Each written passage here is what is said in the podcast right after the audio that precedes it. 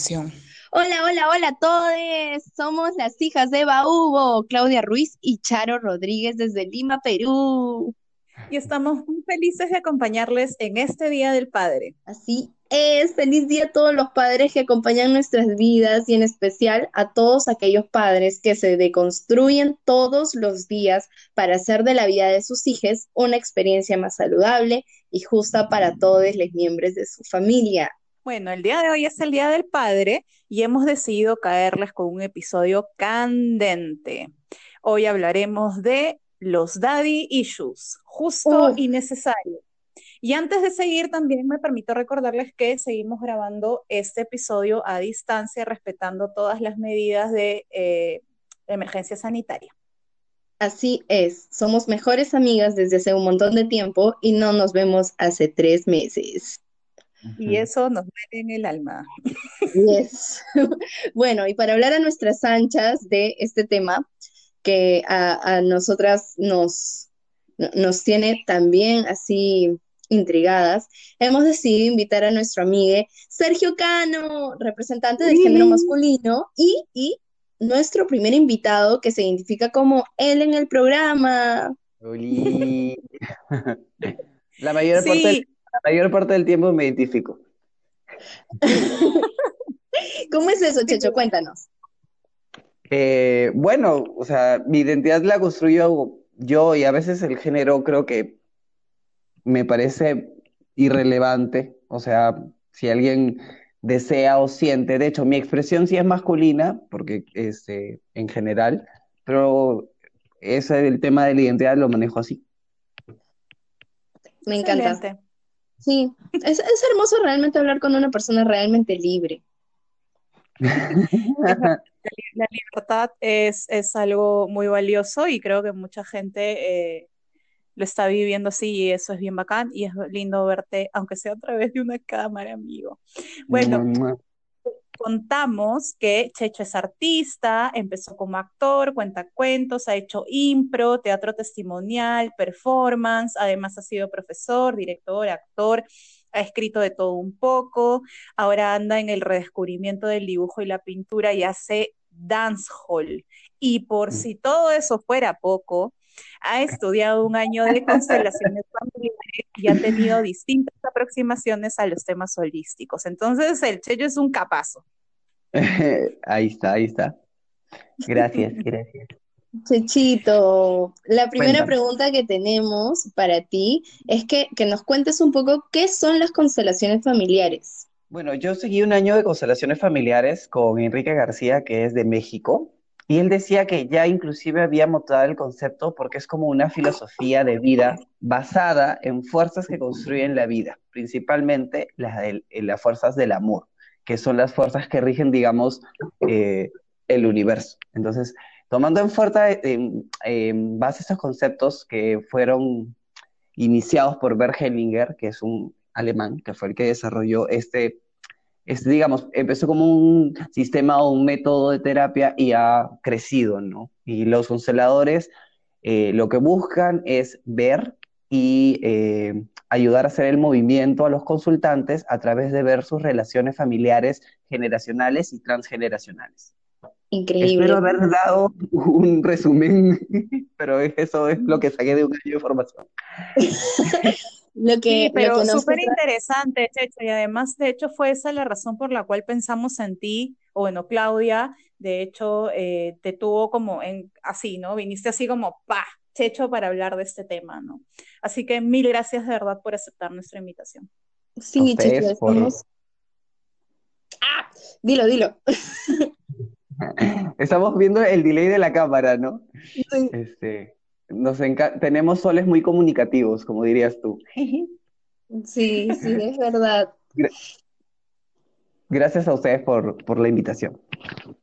Amigo Checho, eh, como bien dice Charo, nosotras eh, queríamos hacer este programa eh, para junio, no, no, no necesariamente para clavado en el Día del Padre, porque bueno, una pensaba, ay no, qué mala onda, ¿no? O sea, el Día del Padre vamos a estar hablando de los dadillos, pero luego nos pareció súper pertinente y, y nos pareció también interesante hablarlo desde, desde varias miradas y una de ellas eh, nos pareció súper chévere que seas tú porque definitivamente eh, los daddy son algo que son, creo que, tan comunes en la vida de muchas personas, eh, que no siempre es fácil mirarlo y no siempre es fácil ordenarlo. Y de alguna manera eh, las constelaciones familiares hacen precisamente eso, ¿no? Eh, poner delante y, como yo lo percibo como quitarle la, la neblina a los hechos concretos, ¿no? Y de esa manera avanzar hacia, hacia, hacia sanar finalmente. Sí. bueno, yo estaba entendiendo, gracias a ustedes dos y a las conversaciones previas que hemos tenido a esta entrevista, ¿no? Lo importante que es sanar el vínculo con el padre, ¿no? Que ya vamos a ver que no se trata de perdonar necesariamente, ¿no? Y pensar o fingir que nada pasó, ¿no? Sino que va por otro lado, ¿no? Y bueno, de nuevo, Checho, mil gracias por esta, esta entrevista. Gracias a ustedes.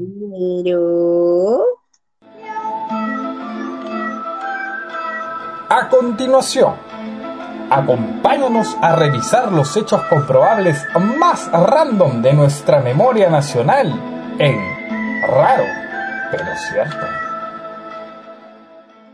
Todos saben que Micaela Villegas fue una actriz peruana del siglo XVIII que tuvo un amorío con el virrey Manuel de Amat y Junet.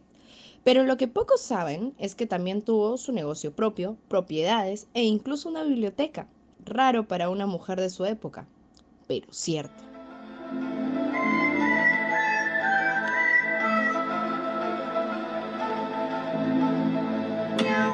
Empecemos definiendo para nuestra audiencia qué son los daddy issues. Yo defino los daddy issues como todo aquel conflicto en la relación con el padre que dificulta la acción en el mundo por parte del individuo. Y bueno, yo creo que en un país como el nuestro, no tener daddy issues es definitivamente un privilegio. Eh, sí, bueno, para mí los daddy issues son una cosa muy común en las familias latinas. De hecho, como acaba de decir Claudia, no tener daddy issues es un privilegio. Y no solamente en realidad en Latinoamérica, en varios otros países, pero pienso que en todos estos casos donde las relaciones con los padres no son muy buenas y como estos sobrepasan a los mami issues, eh, lo que encuentra esa explicación pues en factores socioculturales, ¿no? Lamentablemente. La verdad que cada caso de buen padre o anécdota bonita con un papá, a mí en lo personal me conmueve mucho porque mm, otra vez, lamentablemente, no son lo más común, ¿no? ¿Tú qué dices, Sergio? Los dadillos eh, son las conductas, las conductas que nosotros adoptamos que manifiestan algún desbalance y o problema en la relación con nuestro padre, que sería la manifestación de algún problema eh, de base, más allá de solo con el papá, sino con la energía del padre. ¿no? Empieza con nuestro padre, pero en realidad puede ser este, con los abuelos, con, inclusive con lo que represente estructura, ¿no? como jefes y esas cosas. ¿no? Es toda esa relación que tenemos con nuestro padre manifestada en conductas más que todo. O sea, con lo masculino en general. Sí, eh, claro, porque es, mm. es transversal, ¿no? O sea, si lo quieres ver de una manera hasta cómo te relacionas con la energía yang, ¿no? Con esa energía, porque lo has aprendido. Y como lo investigaba, en realidad, eh, como justo decías mami issues, pero eh, también su, tu mamá tuvo un papá, ¿no? Entonces también la mamá te enseña cómo, o sea, también hay una energía paterna en, la madre. Entonces todo es la relación con el, con el hombre, ¿no? Wow, eh, a mí me hace mucho sentido este, lo que Checho ha dicho sobre cómo eh, los daddy issues terminan como traspolándose a relaciones con la estructura, con el poder, con las relaciones de autoridad eh, lo veo mucho, por ejemplo, en cartas astrales, ¿no? Eh, las, las cartas con daddy issues son unas cartas donde tienen muy fuerte a Saturno y Saturno en las cartas es precisamente la estructura social, el deber ser. Y cuando el, flujo energético por ese lado eh, tiene tensiones, por lo general la persona con la que estás hablando, cuya carta estás abriendo, suele venir con una historia también de problemas con el padre. A mí me llamó mucho la atención, les cuento esto que acaba de mencionar eh, Sergio, por eso hablo de lo masculino, porque en la tradición andina, incluso amazónica, lo masculino y lo femenino no son vistos necesariamente como dos cosas apartadas, sino que muchas veces tienen que ser complementarias, ¿no? Y son complementarias. Lo que pasa es que con el proceso de colonización se parte, pero en realidad todos y todas tenemos la energía yin y yang ¿no? Que es lo masculino y lo femenino. Entonces, si no está en balance, si no está en armonía, pues es donde vienen los problemas, ¿no? Wow, Charo. Siento que a veces digamos siempre al mismo punto de la colonización no sanada es lo que trae tanto dolor en el presente. Bueno, yo quiero preguntarles algo. cuéntanos, Charo, cuéntanos. No, no, no, no, era solamente eh, agregar de que em, es que lo que pasa es que la escala de valores que tenemos ahora no era la nuestra, o sea, no era lo que éramos nosotros, nosotras, antes de que esto pasara, ¿no? Este hecho histórico que rompió todo y cambió estructuras, ¿no? Eh, pero bueno, eso, nada más, amiga, continuemos. Ya no miremos atrás, dices. O sea, miremoslo, pero para mejorarlo. lo que dicen en constelaciones es que lo mires, pero desde otro lugar, ¿no? desde un lugar con amor, de un lugar de, de, ok, eso que nos pasó es la potencialidad para poder sanar, ¿no? Ajá, efectivamente. Ah, su madre, siento, siento, siento que el amor es la respuesta de muchas cosas. Quiero preguntarles algo, amigos. Eh, ¿cómo, ¿Cómo los daddy issues se manifestaron en sus vidas? Mm. Eh, bueno, bueno, comienzo yo. Eh, bueno, eh, sí, porque va a ser bien breve, les cuento. Eh, bueno, la verdad que para mí hablar de esto, de esto es difícil, ¿no? porque la relación con mi papá, de hecho, fue muy buena e incluso pensaba que era excelente. Yo sentía pues que mi papá era mi, mi todo, ¿no? Hasta cierto punto de mi vida, ¿no? Eh, todo cambió pues en esta etapa de, la vida en la que papá y mamá como seres supremos e incuestionables, que nunca se equivocan, se caen, ¿no? Entonces en ese momento la cosa se puso compleja y a mí, bueno, personalmente me cuesta hablar de la relación que mantengo con mi papá desde entonces porque es hablar de cosas no necesariamente malas, porque no todas lo fueron o lo son, pero sí varias cosas dolorosas y que me trajeron muchísima confusión, ¿no? Entonces, bueno, ahí lo dejo. A mí es, ¿ustedes qué tal, Checho? ¿A ti cómo te fue con tu papá? Este, ha sido una relación, yo también pensaba lo mismo, ¿no? Como que, ah, no, hay más, hice una obra que se llama Daddy Issues, pero chistosamente en esa obra presentaba issues con, con, mi, con mi papá y con mi abuelo, en realidad con la figura paterna, ¿no? Yo tenía, creo que, eh, este issue de papá, mírame, ¿no? El papá de como emocional, eh, como no saberse, no, no diría emocionalmente ausente porque no es, no es que no estaba, sino que sí estaba, pero no nos entendíamos de cómo estar emocionalmente juntos, ¿no? Porque viendo un poco el tema de constelaciones, tampoco e históricamente no había una relación, o sea, creo que no es de mi familia, sino todas las familias, relación padres e hijos, muchas en el Perú, en Latinoamérica, la emocionalidad de hombre a hombre, a veces es como, este, escasa o poco profunda. Entonces yo tenía esa de necesidad de aprobación del padre, pero fregada, pero así, mírame, inclusive me acuerdo un, un retiro eje en tercero de secundaria, que cuando todavía te obligaban a hacer ese tipo de cosas en la secundaria en colegio católico, y, y, te agarraban el sentimiento y al final te mandaban cartas de tus papás y yo llorando con la carta de mi papá diciendo, puta, me, si me quiere, si me mira, ¿no? De hecho, igual, eh, y con la evolución y con la madurez, ese, eso se, con la madurez, ya me dije maduro, me dije. o con la, con la, con la, con el desarrollo, ok, este, de lo, del vínculo con mi papá se transformó en algo como, ok, este, poder comprenderse más allá de otra cosa, ¿no? O sea, ese, ese vínculo de ese daddy issue de no me miras, se, transformó con simplemente con yo mirarlo a él y él mirarme a mí y ya está. Y ahí, o sea, obviamente sigue siendo un aspecto de constante crecimiento porque somos muy distintos, ¿no? Este, pero los dos son Sol y Leo, así que rar.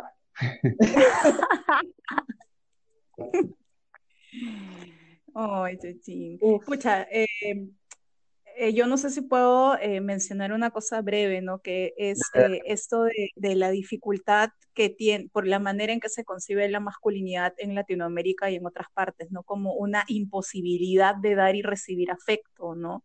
Y eso a la larga trae un montón de problemas, ¿no? Como, vamos a comentar, creo, más adelante. ¿no? Amiga, ¿y tú qué ondas? Yo estaba pasando piola.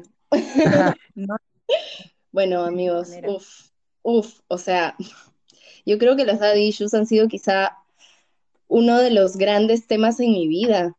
Y quizá este, tal vez, en este periodo de mi vida, tal vez, quién sabe, este, estoy viendo un poquito más eh, la luz en este proceso de sanación eh, y, de trabajo consciente en todas las áreas de mi vida porque el tema de los daddy issues para, para mí eh, ha pasado, o sea, afecta eh, mi vida profesional, ha afectado mi relación con el trabajo, hasta mi salud física y mi relación con mi cuerpo.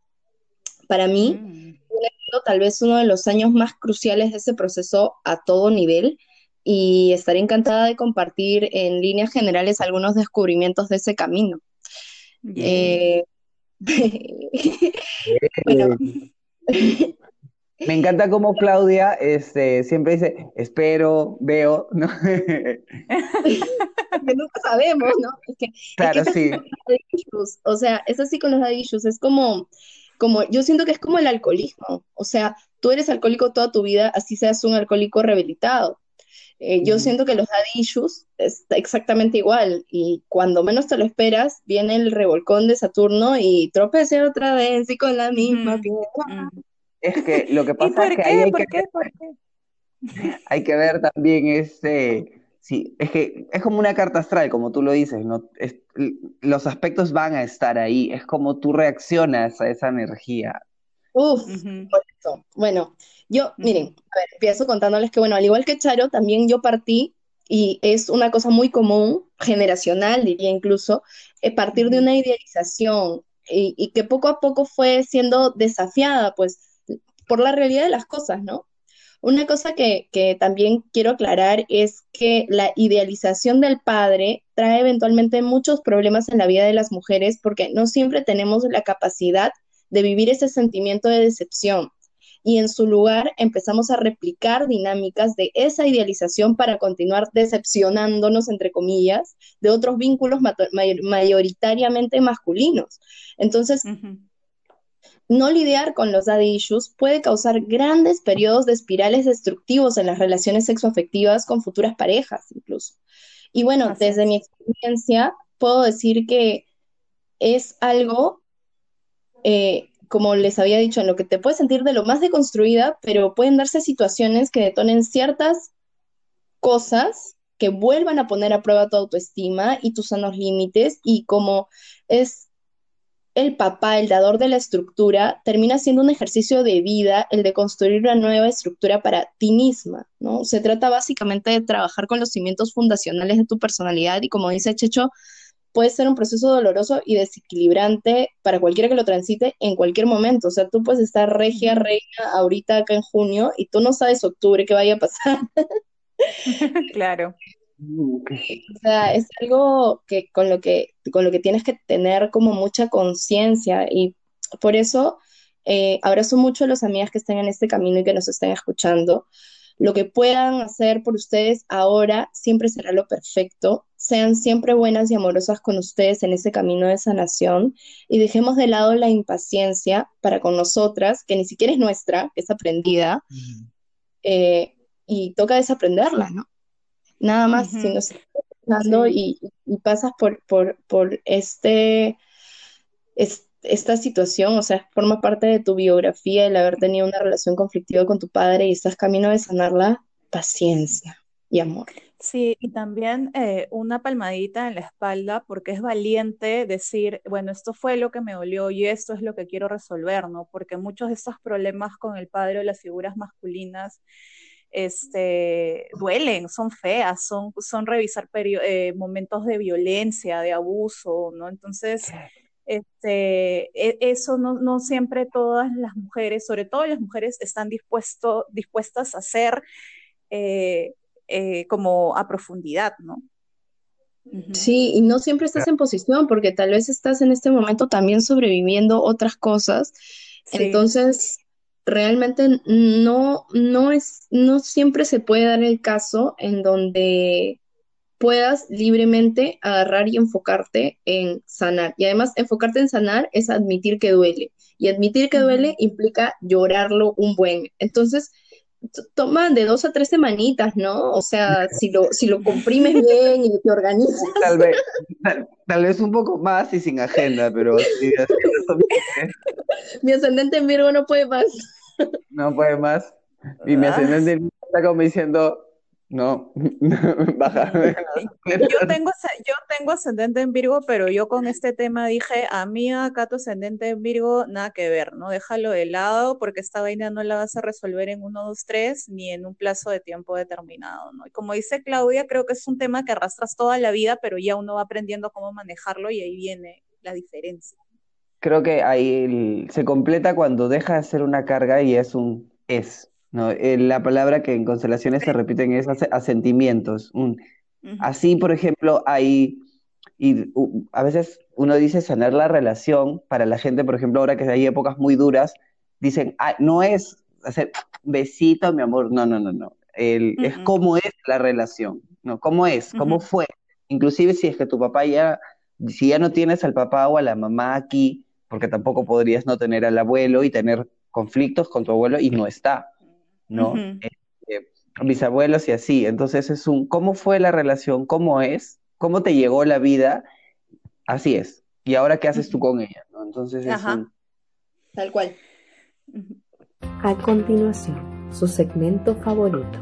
Canciones del patriarcado, bajo la conducción de yo, el patriarcado.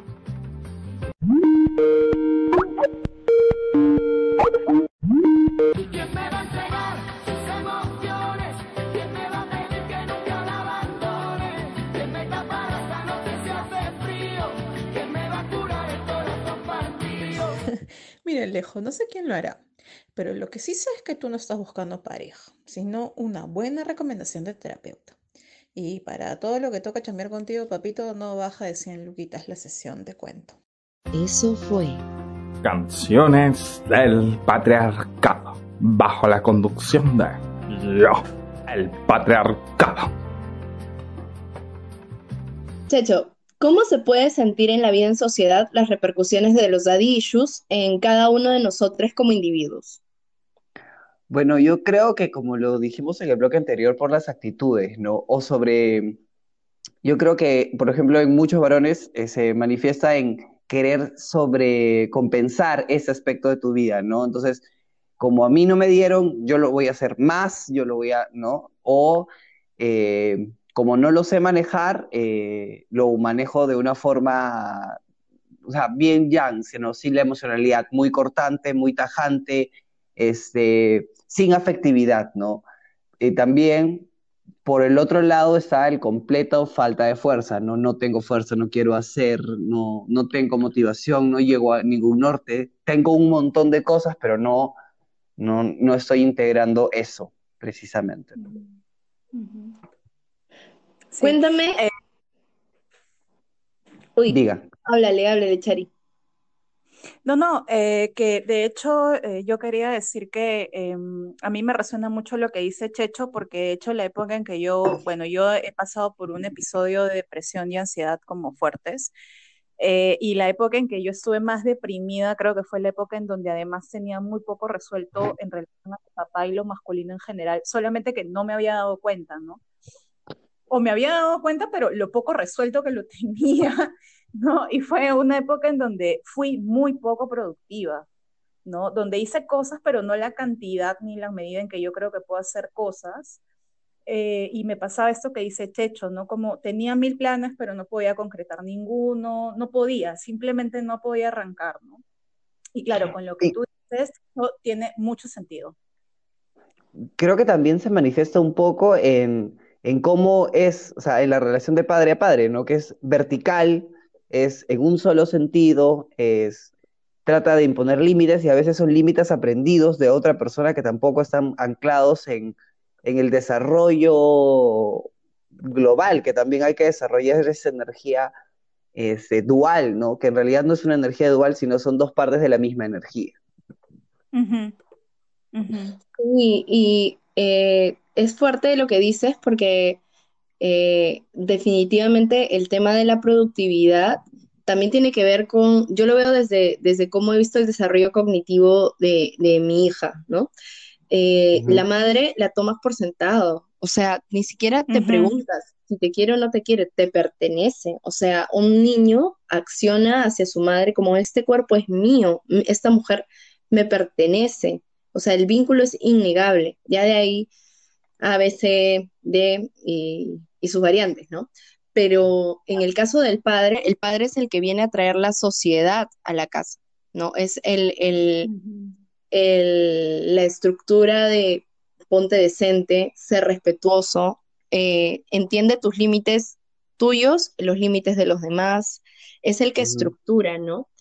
Entonces, eh, tener esa, ese, ese, mm, ese vínculo emocional, porque también es emocional, ¿no? Porque ya no tiene que ver con, con la nutrición de la madre, sino tiene que ver con la compañía del padre, con una cuestión más social, más de tú conmigo, nosotros juntos, y de lo que tú vales para el otro. Este, Entonces, si es que eso está dañado, comienzan las preguntas existenciales y para atrás y para atrás y para atrás. Y en mi caso, eh, yo, yo eh, he tenido eh, un estado incluso de, parálisis producto de la depresión en uno de los momentos más feos de ese proceso. Y literal, todo lo que quería hacer era incapaz de imaginar lo posible. O sea, era como que yo estuviera congelada en un témpano de hielo, ¿no? Y eso era muy desesperante por lo dura que podía llegar yo a ser conmigo misma. De, ¿Por qué no estás haciendo? ¿Por qué no lo estás logrando? ¿Por qué no estás concretando? ¿no? Y, no poder moverme, ¿no? Y, gracias a esa vivencia, eh, quería contarles eh, que descubrí eh, algo a raíz de eso, ¿no? yo descubrí que el trauma persiste pese a que la situación ya no. En mi caso, mi papá dejó de vivir en el país desde el año 2009 y esto vino con un aprendizaje fuerte porque con el paso de los años te das cuenta que muchas cosas que saboteas en tu vida lo haces por inercia, como en una suerte de conducta aprendida. Y eso también pasa por las cosas que ni te cuestionas, ¿no? Por ejemplo, yo tenía mucha disposición para sufrir por amor. Y eso resultó ser una de las distracciones más grandes de mis 20, amigas. O sea, yo perdía el tiempo en relaciones densas. O sea, uff, entonces, si te topas con que el trauma es algo que va más allá de los sucesos y sus protagonistas en sí, sino de los aprendizajes y protocolos destructivos que la mente haya podido aprender de los vínculos primarios poco saludables que tenía, ¿no? Y, es tarea de una misma, si tenemos el privilegio de estar en la posición de poder encargarnos de esa área de nuestra vida, pues hacerlo. Y es así como, ¿qué? What? What? Porque, claro, tus daddy issues ni siquiera se tratan de tu daddy, ¿no? Entonces, eh, es que creo que el, ahí el, el aprendizaje, por ejemplo, y en una, lo que te pueden decir en constelaciones también es este, eh, y hay, inclusive hay un, hay un post que me encanta que dicen, ¿no? Gracias mamá, gracias papá, gracias por la vida que me dieron, ahora me hago cargo yo, ¿no? Como en el momento que, tanto los mami como los daddy creo que se transforman o tienen otra mirada. No es que se solucionan y se subliman y de pronto ¡ah! brilla, no, sino que es este. lo primero que tienes que hacer es dejar de, poner el problema en otro. El otro es el espejo, ¿no? este, porque por último, si lo quieres ver así, los problemas de, de relación padre-hijo no vienen de solo tu papá y y tú, si no vienen de atrás y atrás y atrás, y sociedad y ciudad, y, llegamos a la colonización y, nos perdemos y, atrás, ¿no? Entonces es, una cuestión de raza ya, es una cuestión de vínculo, de forma de tratar, todo lo demás es fábula, como diría uno de mis maestros. Entonces es precisamente eso de cuando dejas de culpar o poner la responsabilidad en tu papá y dices, bueno, ok, vamos a ver cuánto de, cuánto, cuánto de esto es mío, ¿no? ¿Cuánto de esto es interpretación? ¿No? ¿Y cuánto es realidad?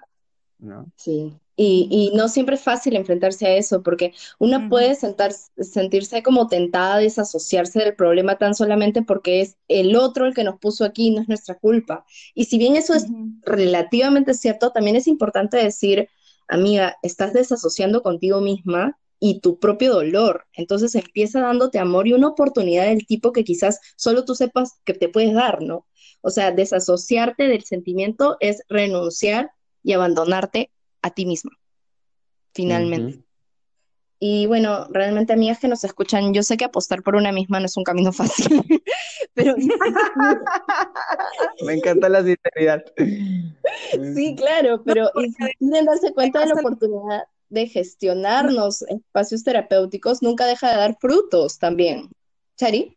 No, pero no, que es que además también a las mujeres se nos educa para nunca apostar por nosotras, o sea, se nos educa para siempre apostar por los otros, preocuparse por los otros y los otros y los otros, y nosotras siempre terminamos en el último lugar de nuestra propia vida, ¿no? Exacto, y con el corazón roto. claro, ¿no? Por mil razones, no solamente por, por temas este, amorosos, no, por mil razones, ¿no? Entonces, de verdad que eh, tener la valentía de hacer algo así como mirar lo que ha pasado y como dice Checho, eh, quitarle pues no todo lo que está alrededor, sino fijarte en qué es para ti y de construir eso es, es, es fuerte, ¿no? Y es bien valiente también. Yo dije con el corazón roto porque muchos, muchas veces escuchas en los discursos de mujeres grandes, ¿no? De, no de nuestra generación, pero anterior a nosotras, en nuestra familia, escuchas cosas como, y yo nunca pude, y él o ella o mis hijos nunca me dejaron, o yo siempre les y ellos nunca a mí, ¿no? Y, eso puede ser muy cierto, pero también porque en su posición eh, nunca realmente se ha reafirmado la agencia que ellas tenían sobre ellas mismas, ¿no?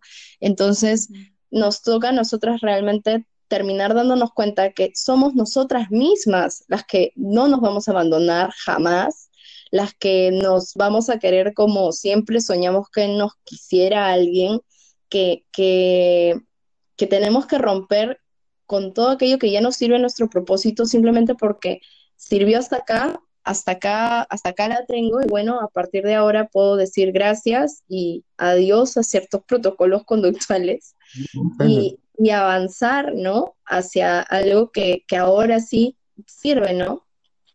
Cosas tan simples como los sanos límites, por ejemplo, ¿no? Los daddy issues pueden traer consigo este tipo de dificultades.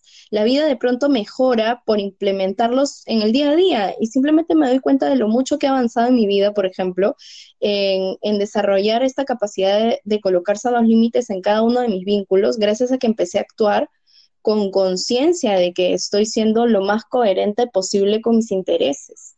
Entonces es ponerse poco a poco, eh, o sea, armar poco a poco el ambiente de armonía y darte cuenta que la que lo propone eres tú, ¿no? Este, y otra cosa que también hay que decir es que enfrentarse a los daddy issues viene lamentablemente también con un proceso de culpa. Estaré siendo mala hija por distanciarme de esta persona o sus conductas. Y muchas veces hay que hablarse desde la razón y por supuesto desde la dignidad, ¿no? Ahí, ahí te, eso de la buena hija me resonó en una que en constelaciones está el término de la buena conciencia, ¿no? ¿Cómo debería ser una hija? No, o sea, tenemos como metidos taladrados en la cabeza y muchas veces inconscientemente de el, cómo debe ser, ¿no? Y no, no hay un cómo debe ser porque cada, cada uno, cada hijo, cada padre, cada ser es, es distinto y las condiciones, la época, o sea, veto, o sea, ahí somos... Claro. Claro, o sea, no todo, o sea, si bien nosotros, eh, bueno, nosotros hablamos de que está en, nosotras, que está en nosotras, que está en nuestra capacidad de, eh, sí, pero tampoco tenemos que perder la perspectiva del contexto en el que estamos, ¿no? Por ejemplo, ahora, el contexto en el que estamos, por ejemplo, nos permitirnos de la casa sin, sin necesariamente casarnos, ¿no? Entonces no tenemos que ir con otra persona o hacia otra persona para poder escapar de situaciones eh, que no nos gustan en la casa de nuestros padres y madres. Entonces, como no, no solamente somos nosotros, sino que hay que leernos en el contexto en el que estamos siempre, ¿no? Sí, totalmente. Este, y parece, o sea, una cuestión tan fácil y usualmente lo más fácil también es lo más complicado, ¿no? Lo que está más cerca, lo, está tan cerca que no lo puedes ver, ¿no? no eres incapaz de enfocarlo desde tus ojos humanos, ¿no?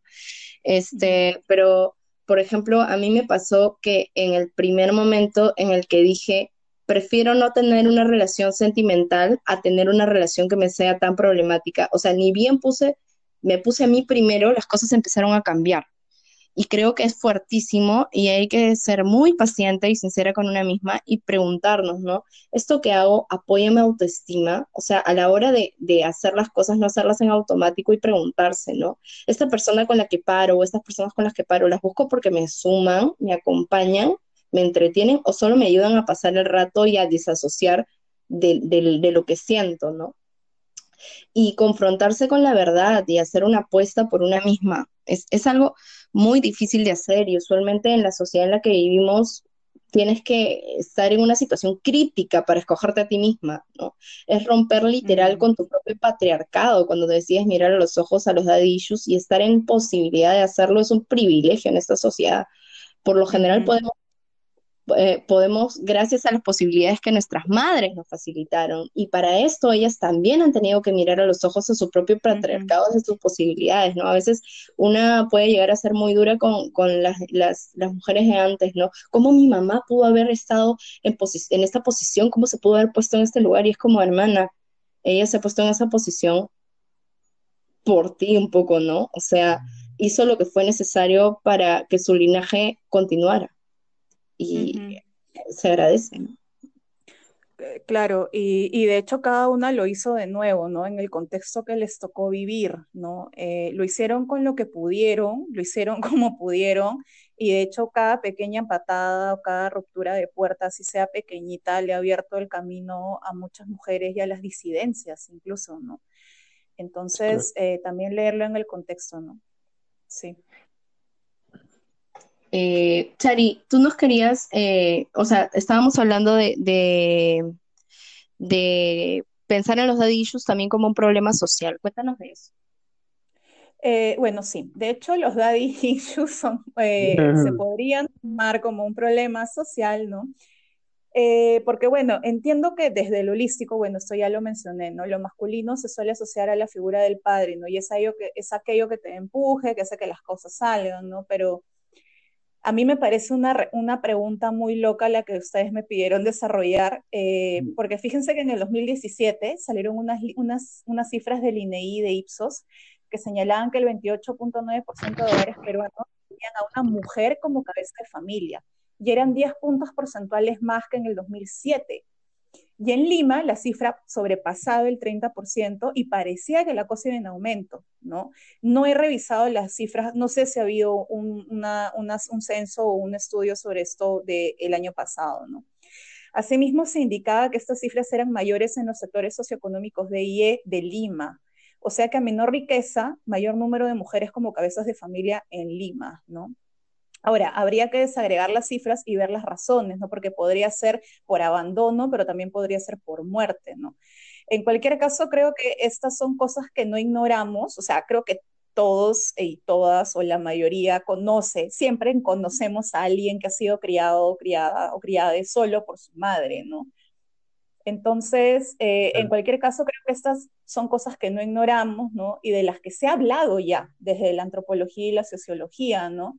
Y me imagino yo que otras disciplinas, pero a estas son a las que yo estoy más cerca. ¿no? En Perú tenemos el sociólogo y demógrafo Miguel Ángel Ramos Padilla como figura principal en las investigaciones sobre masculinidades y paternidades. También está Norma Fuller desde la antropología, por ahí algunas cosas hechas y escritas por Juan Carlos Caírgos, Alex Huerta y Violeta Sara Lafoz, ¿no? que, que a estas cifras le dan una historia y le dan razones también ¿no? a la cifra pero creo que todos y todas llegan más o menos a las mismas respuestas y es que el abandono viene del abandono. Y no solo lo que mencionaba más o menos Sergio, no es solamente tu papá, es tu abuelo, es tu bisabuelo, ¿no? Y, este, y no solamente un abandono físico, sino también moral, ¿no? Porque tu padre, tu padre puede estar en tu casa, pero puede no estar a la vez, ¿no? Puede ser un padre lejano, al que no te puedes acercar, que no te da ¿no? Y todo eso relacionado además pues con una cultura machista, que es lo que hablábamos hace un rato, ¿no? en donde el abandono del hogar de parte del padre no está tan mal visto como si fuera la madre la que se fuera. ¿no? Porque si ustedes han escuchado de casos de abandono de la madre, eh, eso sí es como esa madre desnaturalizada. En cambio, si el papá se va, es como, bueno, esas cosas pasan, ¿no? Claro, los hombres son perros, pero las mujeres, ¿no? Deberían ser santas mujeres. Claro, y, eso pues viene de esta concepción de lo masculino como, como lo violento, lo, ¿no? lo que no, no tiene control, lo que viene, procrea y se va, ¿no? Cuando en realidad no es así, ¿no? Entonces, eh, hay como una parte de trabajo de, también del, de lo femenino en el hombre, ¿no? Que es esa capacidad de, quedarse, de, construir hacia, hacia arriba y, o sea, de, hacer una casa, ¿no? es, eh, también es eso, ¿no? Es, creo que también eh, funciona también del otro sentido, ¿no? Claro, por ejemplo, qué, ah, fuerte. No sé si ustedes alguna vez cuando, no, a mí me ha pasado, ¿ah? no sé si ustedes cuando se enteran no de una madre soltera o una madre sola, sino de un padre solo con su hijo, sus hijos o sus hijas, yo creo que eso siempre sorprende más, ¿no? Por ejemplo, hoy día eh, conocí a, vía Zoom a un señor en, eh, bueno, que no es de Lima, ¿no? Que decía, yo soy padre y madre para mis hijos, y la cara de los demás era como, ah, ¿no? Cuando, y cuando lo comenta una madre es como, bueno, eso pasa, ¿no? Bueno, pero no llegues tarde al este, trabajo. Pasa acá que, por ejemplo, que las, las madres solteras tienen que sacar una energía ya, pero increíblemente, tienen que sacar todo, porque tienen que parar el macho, o sea, tienen que hacer esto y esto, ¿no? Eh, en cambio, y eso es más fácil creo que para la mujer que para el hombre que reconocer todo su femenino de, ok, vamos a es que estamos hablando de una, de una castración social, o sea, los hombres por el machismo han sido castrados en un aspecto fundamental de su vida. Hay una parte del mundo que solo puedes entender a través de lo emocional y no es que no lo sientan, sino es que se les ha cortado la posibilidad de decodificar esa información emocional del mundo. Y entonces les ha dicho que está mal, está mal, o sea, los han insensibilizado de maneras terribles, ¿no? Y, lo peor es que, bueno, se, los se lo han creído, ¿no? Y por eso tantos problemas ahora, ¿no? Entonces, eh, como les decía, ¿no? Entonces eh, hay un abandono que no, necesariamente es físico, también puede ser moral, y también estando el papá en casa, pues muchos casos de violencia, ¿no? Que se puede ejercer contra la propia familia, o ya el padre termina, ya no es como una figura de, de, estructura y de empuje, sino como una amenaza, alguien que no protege, sino alguien que, que violenta, ¿no? Entonces, y esta idea de que es algo nato, ¿no? Eh, y no deberíamos pensarlo así, ¿no? Entonces, de hecho, es una de las razones, y esto ya les comento, ¿no? Esto, esta idea del, del papá como esto, es una de las razones por las cuales yo decidí que mi tema de tesis de maestría sería estudiar un caso de paternidades amazónicas, eh, porque en mi cabeza no, no concebía de que todos los casos o todos los padres o todas las paternidades se concebían así. Entonces yo me acerqué a las paternidades de los Yanesha, y yo me di cuenta que en la tradición yanesha, un buen hombre, un buen padre, tenía que ser un padre amoroso. Un padre que daba amor, era un padre que comprendía, era un padre que trataba desde la compasión y el cariño, entonces eh, que enseñaba, un buen padre se asociaba con aquel hombre que no es mezquino con su conocimiento, ¿no? Entonces, ahí yo me di cuenta pues que toda esta idea del padre como una basura finalmente, ¿no? Es una idea bien de Occidente o de sociedades occidentalizadas donde lo masculino es asociado siempre con, con la depredación, con lo violento, con lo malo, ¿no? Y, no necesariamente es así. Entonces, eh, bueno, a mí me llamó un montón la atención. No terminé mi tesis, les cuento, pero ahora me ha dado ganas de terminar. Amiga, me encanta, me encanta que, ay, no sé, cada vez que te escucho es como que no puedo creer que sea mi amiga, es tan capa. we love Chara, we love Amiga, yo también te quiero. Le quiero dar un abrazo. Pero mientras nosotros nos abrazamos, nos vamos al corte. Yay. Y ahora, unas recomendaciones para sabotear el algoritmo. Nos llegas al pincho, Mark Zuckerberg. Nos llegas al pincho. ¿Y quién no nos llega al pincho esta semana, Chari? Esta semana no nos llega el pincho Lila, medicina natural, una gran terapeuta con cristales. Te cuento que la conocí hace unos tres años y fui a que me, bueno, que me pueda curar un poco con, con lo que ella sabe hacer, pero además me hizo como, eh, como eh, esto que se hace con las manos. Eh, ¿Reiki? La persona. Reiki. Una pequeña sesión de Reiki y fue increíble, salí súper aliviada de ahí. Yo hubiese vuelto, pero bueno, de ahí perdí el ritmo del asunto, ¿no? Pero fueron tres sesiones y fue increíble. La recomiendo muchísimo. Qué genial. No, no he tenido la oportunidad de, de verla, pero, pero quiero. ah, Hace tiempo estoy con ganas. La sigo hace un buen. Sí, está en redes. Amiga, ¿y tú, a ti quién no te llega al pincho esta semana? Bueno, esta semana mi recomendación va para Psicólogamente Perú. Es una, un feed de Instagram donde Andrea, Tamara y Mariana, tres psicólogas, eh, postean reflexiones sobre salud mental, crianza, comunidad y arte. Y de hecho me parecen una cuenta bravaza para seguir en estos tiempos, eh, porque siempre postean eh, sobre salud mental dentro de la pandemia y de cómo podemos hacer para tener sanos límites con nuestra familia o compañeros de cuarentena, cómo sostener el teletrabajo, etcétera, etcétera. Me parece una cuenta muy linda y además las pueden contactar ahí al DM para hacer psicoterapia o también. Oye, qué lindo, pucha, esas páginas en estos días se vuelven súper necesarias, sobre todo cuando la gente que les administra está disponible para hablar contigo, ¿no? Así Que no es. solamente seas contenido, sino también como ayuda directa. Eso es, eso es Claro. bien, bien importante estos días. Sí, son súper chéveres en compartir eh, información y además en poner su servicio a disposición. Así que mi Ujú. recomendación es para Psicólogamente Perú. Oh, entonces sigamos a Psicólogamente Perú, gente.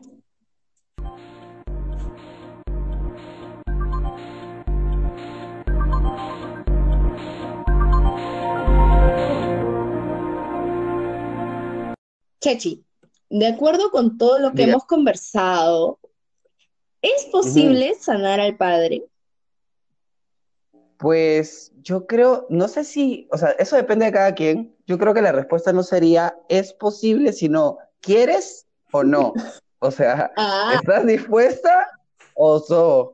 Porque creo que es, o sea, digamos, ahí como hablábamos también en las conversaciones de reunión previas y durante todo el capítulo también es, es harta chamba, es mucha responsabilidad, requiere que te hagas adulto o adulta en el proceso, o es el proceso de hacerse adulto, es tomar a los padres.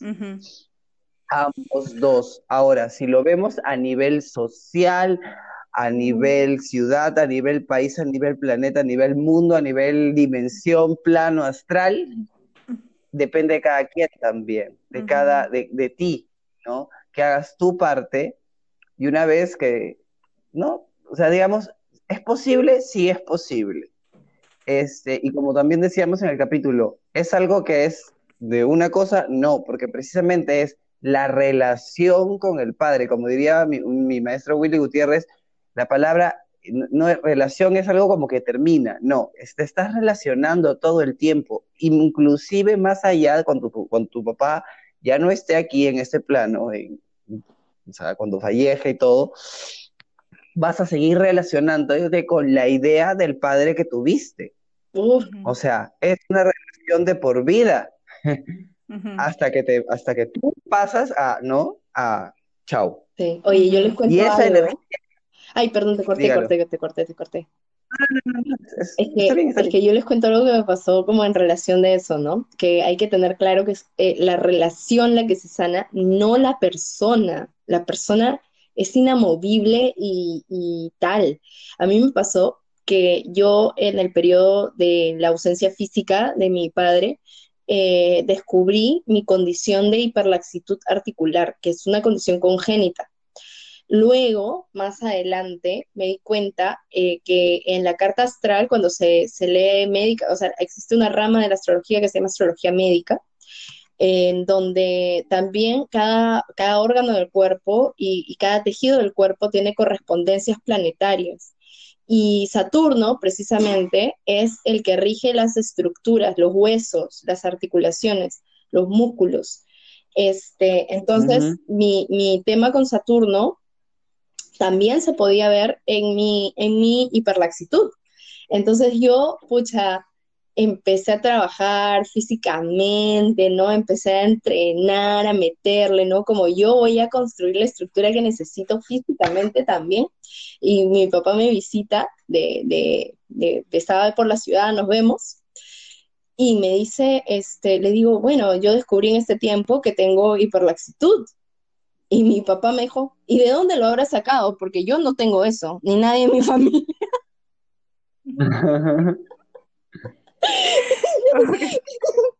Como años de, mi mente diciendo, puta, esto es por, por mi vínculo con el padre, a todo nivel. Y es como, no, no, no, olvídate, olvídate, olvídate.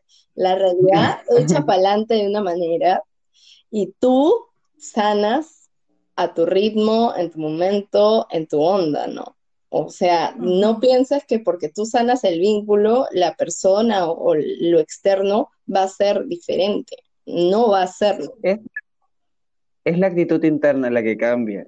y, y, en el término de, de, como para terminar lo que iba a decir de sanar el vínculo del padre, es que creo que es la responsabilidad de cada quien verlo, ¿no? Y cuando lo ves, ahí se transforma, ¿no? Ya al verlo se transforma y el segundo paso también es qué hago yo con esa transformación, ¿no? Esa transmutación a dónde me va a llevar o, o esa energía a dónde la voy a, a, dirigir, ¿no? Y a veces simplemente verla y ya está, ¿no? O sea, es que depende de cada quien, cada uno desea el grado de, de trabajo, digamos. Bueno, a mí me pasó que eh, cuando yo me fui de mi casa, mejoré mucho la relación con mi papá y mi mamá, con ambos. Y también me pasó que cuando yo me dije a mí misma, este man no va a cambiar, mi proceso nunca va a cambiar. Eh, igual con temporadas donde igual me daba cólera que no cambie, ¿no? Eh, pero cuando ya esa idea como empezó a fijarse cada vez más en mi mente, entonces ya la cosa también fue cambiando, ¿no? Empecé a sentir menos culpa por algunas cosas, empecé a darme, entre comillas, licencias, ¿no? Para algunas cosas, ¿no? Y bueno, eh, para, por mí fue por ahí, ¿no? Pero bueno, eh, cuando preguntaban esto de lo de si es posible sanar al padre, yo estaba pensando en, ¿es posible sanar al padre a nivel social? Eso es como bien, bien, oh. bien loco, ¿no? Porque eh, ya, ya estás hablando incluso de políticas públicas, ¿no? Por ejemplo, el Ministerio de Desarrollo e Inclusión Social está fijándose ahorita en las masculinidades, ¿no? Y se está enfocando en el tema de la paternidad responsable, ¿no? Antes no, no se veía, todo era la mamá, la mujer, pero ahora se está empezando a incluir esto, ¿no? Eh, perdón, me equivoqué, no fue el MIDES, es el Ministerio de la Mujer, el MIM, ¿no? Entonces, eh, un pasito más que se dio en relación a esto de fomentar una paternidad más presente se dio el 2018 cuando el permiso de paternidad se amplió de 4 a 10 días, ¿no? Aunque en otros países se da igual permiso al padre y madre y no son tres días, no son cuatro días, son tres no son tres meses, son seis meses a un año y por igual. ¿No? Entonces, nosotros en Perú estamos súper lejos de eso y básicamente por el lugar en el que creemos que está el padre, que es básicamente el, de un donante de esperma, ¿no? Gracias por tu esperma. Claro, ¿no? Y la gente lo cree así y no es así, ¿no? Además, también desde la sociedad eh, civil se vienen creando asociaciones o grupos como el de la Red Peruana de Masculinidades, Menker en Perú, la Plataforma de Paternidades de Perú o Men Engage, ¿no? Y todos estos grupos traen propuestas súper interesantes y que este, y, sé que dialogan mucho con otros países como Estados Unidos, México y Chile, en donde los estudios sobre masculinidades son mucho más numerosos, ¿no? Eh, de hecho, en 2016 la plataforma de paternidades Perú lanzó un documento que yo considero importante y que se llama Ser papá en el Perú, es un estado del arte de los estudios sobre paternidades en Perú para entender un poco en qué andamos, ¿no? ¿Qué, qué onda con la paternidad acá, ¿no? Y lo único que sí me parece que faltó un poquito es darle un enfoque más, multicultural, porque bueno, yo siempre estoy pensando como en la Amazonía y no vi mucho sobre eso y ver más sectores y ver más realidades, ¿no? Pero igual creo que fue un súper paso, un súper paso porque hasta ese momento no se había hecho nada. Entonces lo que creo es que como sociedad sí se puede sanar al padre, pero primero habría que pensarlo como un hombre que se tiene que sanar y, y como dice Checho, ¿no? Es un hombre que se quiere sanar, ¿no? Y para eso también están las políticas públicas que en estos casos son, en principio son una palanca para el cambio, pero luego se vuelven un motor para el cambio, ¿no? Entonces, desde lo social, mm, yo creo que no va se puede dejar de decir que sanar a cualquiera de los padres es un proceso que no siempre viene acompañado de ese padre o esa madre. Por lo general es un proceso solitario en el que la persona reconoce haber sido victimizada o haber atestiguado la victimización sistemática de miembros de su familia por parte de su progenitor. Y este es un paso que no hubiera sido posible para mí de no ser por el feminismo en mi caso el cual me permitió ver mi vida como una consecuencia directa de los problemas que el patriarcado le ha planteado a cada uno de los miembros de la familia de mis ancestros. Como yo, al dar este paso, podría, podría sanar también a todo mi linaje de un problema sistémico más grande, que es el machismo como moneda de cambio en la vida doméstica de las mujeres y a escalas como las que Charo nos ha compartido. Entonces, imagínense qué cambio se daría en nuestra sociedad si todos hiciéramos nuestra tarea de asumir los pasivos que nos tocan. Las mujeres estamos viviendo este proceso más o menos colectivamente y es tiempo de que los hombres adultos y jóvenes reflexionen acerca de lo que ellos quisieran heredar como idea de padre a sus generaciones y que si escogen el camino de la perpetración de figuras violentas, pues aquí estaremos nosotras para ponernos firmes y decir que ya no van más ciertas cosas en nuestras vidas y que no tomemos y que no tememos cortarlas en seco y en una, entonces, o cambian o cambian, papis. O sea, porque si no, se van a encontrar con nosotras las que estamos ya en este proceso de, como sociedad, esto no aguanta más. Y ni siquiera vamos a tener que sentarlos como en un salón de clase y explicarles. O sea, yo creo que la sociedad en sí misma va a empezar como a, a ponerlos en esta posición de tener que cuestionarse varias cosas, ¿no? Entonces, eh, es importante que, eh, o sea, los procesos de deconstrucción son súper, son lentos, pero son importantes, ¿no? Este, yo creo también eh, importante mencionar que, que hay que todo este proceso también a nivel social y en escalas como ustedes lo, lo manifiestan, que hay personas que este, que hay personas como ustedes, que es todo un gran colectivo que obviamente que separa todas esas conductas machistas, todo, el, todo lo que se arrastra desde, desde hace mucho, es también asintiendo de dónde venimos, ¿no? Eh, y qué vamos a dejar a, a, las, a las, siguientes generaciones. Es justo como hoy día conversando, justo hoy día conversando con mi papá en el almuerzo, él decía, es tener un hijo lo tienes, tú quieres, tú decides, ¿no? O sea, tú, decides ser padre, ¿no? Eh, y luego, después de eso, ya los hijos no sabes qué va a pasar con ellos. Entonces, nuestros, y funciona así para un, desde un padre que funciona, ¿no? Que, que decide tener un hijo y lo suelta y le, y le da todo lo que puede darle con estructura y amor. Estructura y amor, qué bonito eso es tu estructura con amor fusionados, este, una estructura de amor. Eh, un poeta, Chicho, un poeta. Y que, y, que también funciona también para personas que no tuvieron esa figura, o personas como todos nosotros con daddy issues, y probablemente en cualquier contexto funciona, es un saber de dónde viene, vienes, a sentir ese proceso, y tú eres el hijo que tiene la, la posibilidad de crear otra cosa que no se parezca a su padre, pero si no ves de dónde vienes, que parte como ustedes dirían, ¿no? Si no reconocemos el machismo, nuestros propios micromachismos, si no nos vemos, o como conversábamos con Charo antes, si tú no te ves a ti mismo, ¿cómo puedes cargar ciertas banderas? Entonces, lo mismo funciona con la relación del padre. Si no la has visto tuya, ¿cómo puedes generar una nueva con, con tu hijo? Y no solo con tu hijo, sino este, con tus proyectos, con, con la estructura social que, en la que todos vivimos claro. Y también entender que ya no es tarea ni chamba de las mujeres enseñarles, ¿no? Ni decirles, ah, papi, vamos, te doy la manito y te voy a decir como no, ya no es nuestra chamba, nosotras ya tenemos que, estamos en otra chamba, ¿no? En una chamba más compleja, de hecho, ¿no? Porque... Enfocada en nosotras. Claro, como el metapensamiento, ¿no? De voy a cambiarlos a ustedes, no, man, o sea, ya nos dimos cuenta que no va por ahí, ¿no? Era, este Ana Gabriel ya no suena en la radio, ahora suena Ella baila sola ella baila sola, entonces lo pones en tu claro. y te lo entregan, ¿no? Como hazte ah, cargo, ella sola, perdón. Buena suerte. Qué zanahoria que soy. es que precisamente es el eso es lo que dices, ¿no? Ya no es eh, la labor de ellos, sino es la de nosotros aplícase para la sociedad y aplícase para nosotros y los padres y hijos. Bueno, y con estas reflexiones nos vamos a nuestra pausa y regresamos con lo último del programa. Bueno, amigas, eh, amigas y amigues, eh, para, para, finalizar el programa, eh, les queremos dejar con una listita de cosas, ¿no?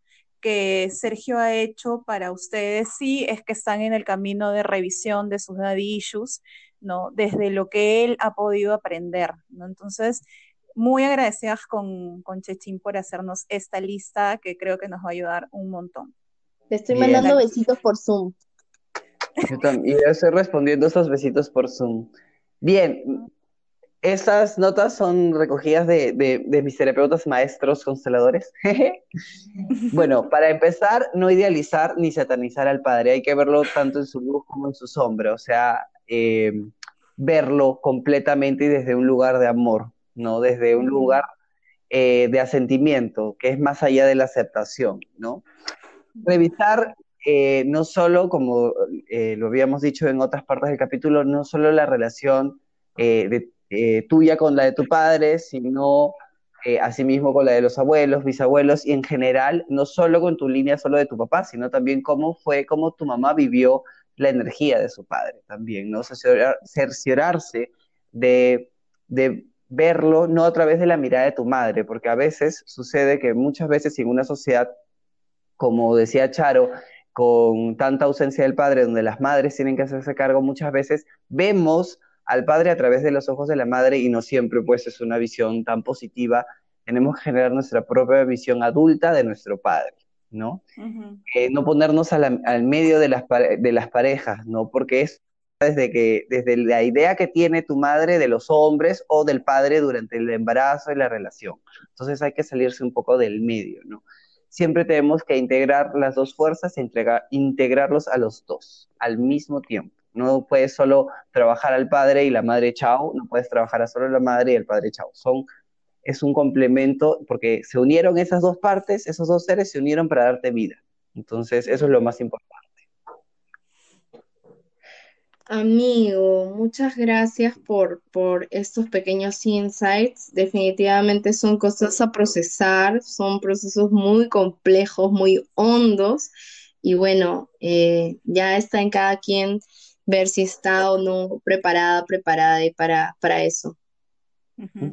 Y también entender pues que eh, nosotros hemos hablado de, nuestro, de nuestras vivencias, ¿no? Eh, yo, yo sé, entiendo que hay personas con problemas mucho más graves probablemente que los nuestros con sus padres, ¿no? Entonces, eh, yo creo que además de recomendarles como dar unas miradas desde puntos de vista como las constelaciones, ¿no? Siempre recordar que eh, un acompañamiento psicológico también es pertinente, ¿no? Bueno, a mí personalmente eh, la psicología me ayudó, la terapia psicológica me ayudó muchísimo a resolver lo que yo pensaba y sentía en relación a mi papá y mi mamá, ¿no? Entonces, eso también, ¿no? Dejarlo como por ahí en la mesa para que la gente vea qué puede hacer. Muy bien, amigos. Entonces, eso fue todo por hoy. Amigas y amigues, muchas gracias por estar aquí con nosotras, con nosotros en nuestro círculo de la risa. Checho, muchas gracias a Sergio Cano por haber estado aquí, por haberse sentado con nosotras a conversar y, y a, y a tener esta, esta bonita y necesaria cháchara sobre un tema tan poco abordado. Sergio, ¿dónde podemos encontrarte y cuéntanos sobre tus próximos proyectos?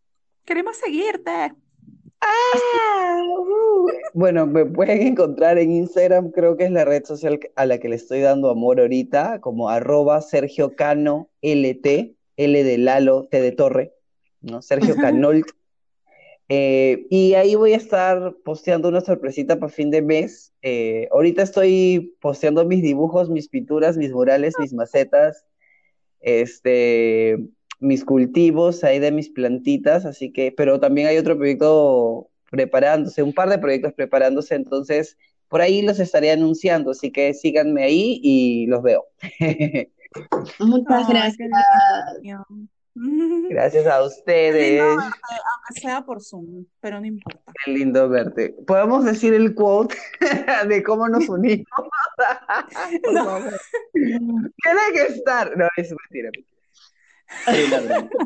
Lo que pasa es que. Sergio y Charo se conocen, por un lado, Sergio y yo nos conocemos porque somos actores y, y nos hemos acordado de que un personaje que nos unió también es el, gra- un, un gran desencadenador de dadillos, nada más vamos a decir.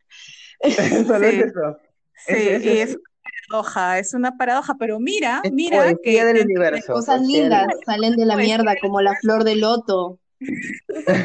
Claro, ¿no? Como alguien que genera tantos daddy issues une a tres personas para hablar de daddy Hablar de. Lo que son las cosas, amigas, lo que son las cosas. Charo, ¿qué es lo que nuestra audiencia tiene que saber en este momento? Bueno, amigos, amigas, suscríbanse en Spotify o en Anchor, a, a donde sea que, nos, que estemos y que nos escuchen, y síganos como arroba las hijas de Baubo en Instagram. Y si te Uh. gusta este podcast, no olvides suscribirte, suscríbete.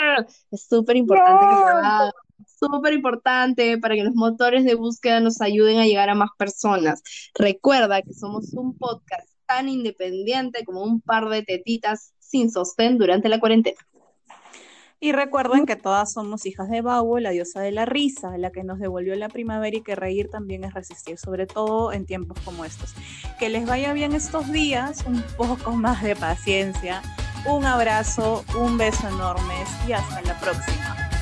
Bye. Bye. Besitos. Tamara, Pamela o Valentina. Yo puedo ser tu gran amiga, incluso tu compañera de vida. Yo puedo ser tu gran aliada, la que aconseja y la que apaña. Yo puedo ser cualquiera de todas, depende de cómo tú me apodas. Pero no voy a ser la que obedece porque mi cuerpo me pertenece. Yo decido de mi tiempo, como quiero y dónde quiero. Independiente yo nací, independiente decidí. Yo no camino detrás de ti, yo camino de la para ti.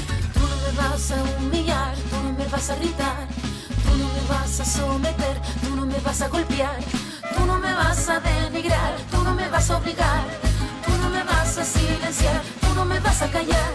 No sumisa ni obediente, mujer fuerte, insurgente, independiente y valiente, romper la cadena de lo indiferente, no pasiva ni oprimida, mujer linda que das vida, emancipada en autonomía, antipatriarca y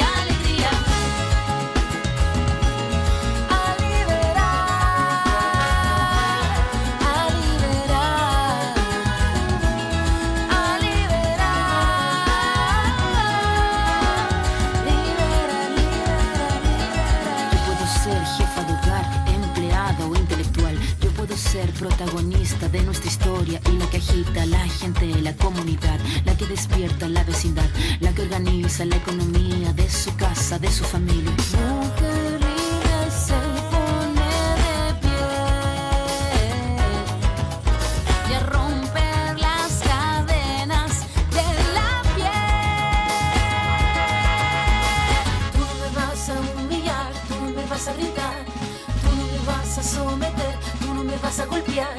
Tú no me vas a denigrar, tú no me vas a obligar, tú no me vas a silenciar, tú no me vas a callar. No sumisa ni obediente, mujer fuerte, insurgente, independiente y valiente, romper la cadena de lo indiferente, no pasiva ni oprimida, mujer linda que das vida, emancipada en autonomía, antipatriarca y